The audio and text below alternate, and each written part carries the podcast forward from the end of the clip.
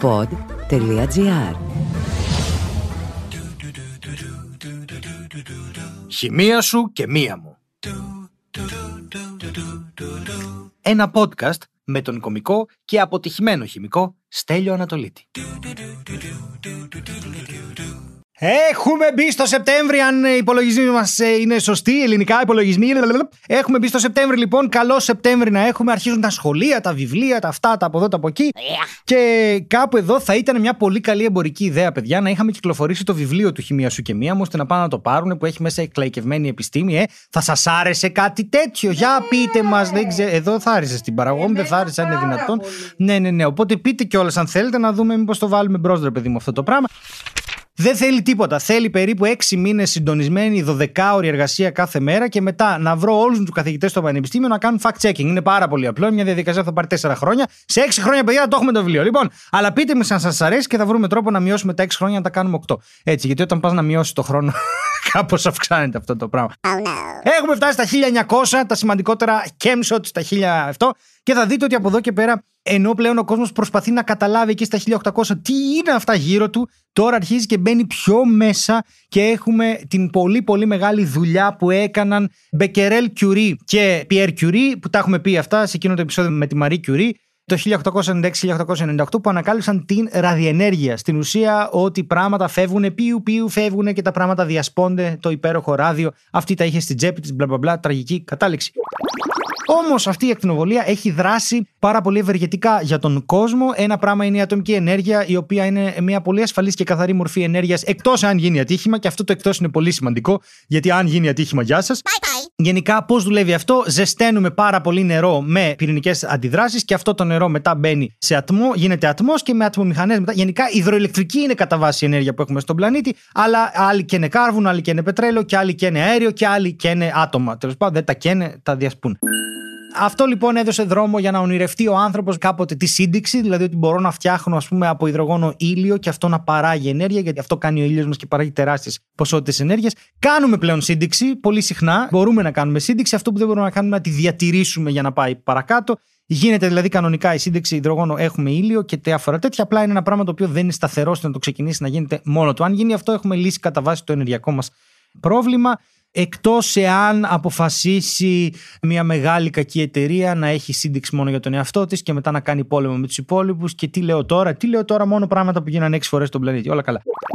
Από εκεί και πέρα έχουμε πάρα, πάρα πολλές εφαρμογές στην ιατρική διότι έχουμε την ακτινογραφία, η οποία βγήκε από τον Ρόντγκεν. Έχουμε πει για τον Ρόντγκεν, κάθε φορά το λέγαμε Ρόντγκεν, ο οποίος σε κάποια φάση παρατήρησε σε κάτι φιλμ που είχε, είδε ένα σκελετωμένο χέρι και το δαχτυλίδι του γάμου του και λέει what; Και ανακάλυψε αυτό το χέρι της γυναίκας του γιατί σε κάποια φάση κάτι άνοιξε το οποίο ακτινοβολούσε και η γυναίκα του είχε το χέρι της πάνω σε μια πλάκα και αποτυπώθηκαν τα κόκαλα συν το δαχτυλίδι και σου λέει wow έχω μια ακτινοβολία η οποία καταφέρνει και διαπερνά το δέρμα αλλά όχι τα κόκαλα οπότε αφήνει το αποτύπωμα από πίσω και έτσι βρήκε τις ακτίνες Χ.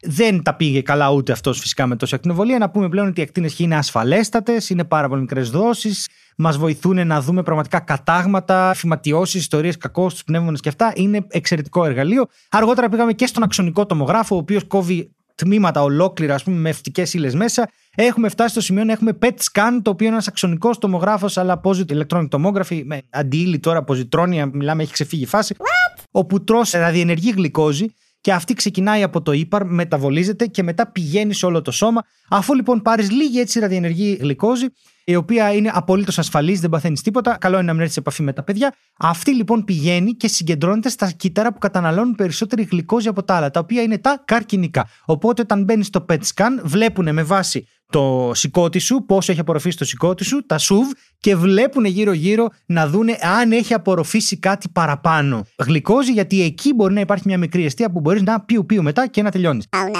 Εξαιρετικά πράγματα. Μετά φτάσαμε και στην μαγνητική. Τέλος πάντων, γενικώ η ακτινοβολία είναι ένα πράγμα το οποίο ναι, μεν είναι κακό και έχει προκαλέσει αυτά που έχει προκαλέσει. Από την άλλη, είναι κάτι εξαιρετικό που βρήκαμε. Θέλω σε αυτό το σημείο να πω ότι έχει πέσει στην αντίληψή μου ότι μετά την εκπληκτική σειρά του Τσερνόμπιλ, πάρα πολλοί κόσμος πηγαίνει για τουρισμό στο Πρίπιατ.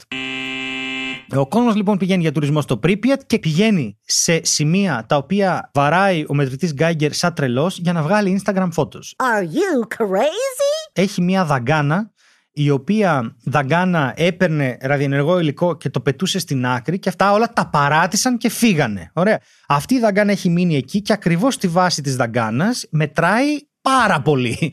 Και πάνε και μπαίνουν μέσα στη δαγκάνα, κάθονται και βγάζουν selfies λείπουν αντικείμενα από το Pripyat πλέον. Πηγαίνει ο κόσμος για τουρισμό στο Pripyat και παίρνει πράγματα. Και είναι μία μπλούζα που λείπει. Το είδα σε ένα βίντεο του Kyle Hill. Ψάξτε τον, είναι Θεός. Kyle Hill. Λοιπόν, λείπει αυτή η μπλούζα. Είναι ένας ξεναγός που λέει: Εγώ κάνω ξεναγήσεις εδώ πέρα πάνω από 20 χρόνια. Ρε παιδί μου, πόσα χρόνια λέει είμαι εδώ. Αυτή την μπλούζα είναι εκεί και τη μετράμε και βγάζει, ξέρω εγώ, 100 MR. Ωραία. Βγάζει 100 MR για 20 χρόνια. Και κάποιος την πήρε και την έχει σπίτι του. και τη φοράει. Μπορεί και να τη φοράει. Λοιπόν, ακούστε τώρα τι δόση βγάζει αυτό σε ένα 24ωρο βγάζει παραπάνω από την ασφαλή δόση ακτινοβολίας που μπορεί να δεχτεί ένας άνθρωπος για ένα χρόνο. Για ένα χρόνο.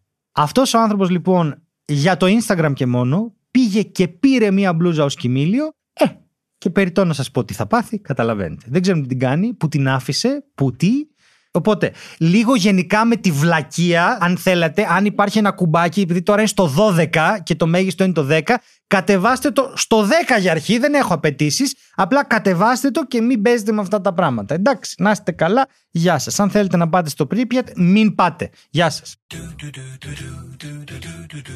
Και μην ξεχνάτε ότι η επιστήμη δεν τελειώνει όταν τελειώσουν οι απαντήσεις. Τελειώνει όταν τελειώσουν οι ερωτήσεις. Χημεία σου και μία μου. Ένα podcast με τον κομικό και αποτυχημένο χημικό Στέλιο Ανατολίτη.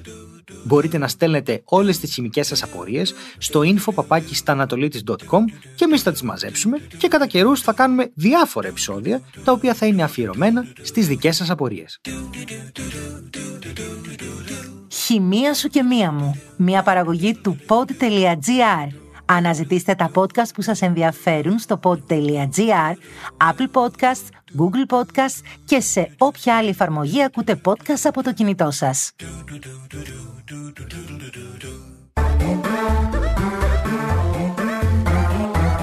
Pod.gr. Το καλό να ακούγεται.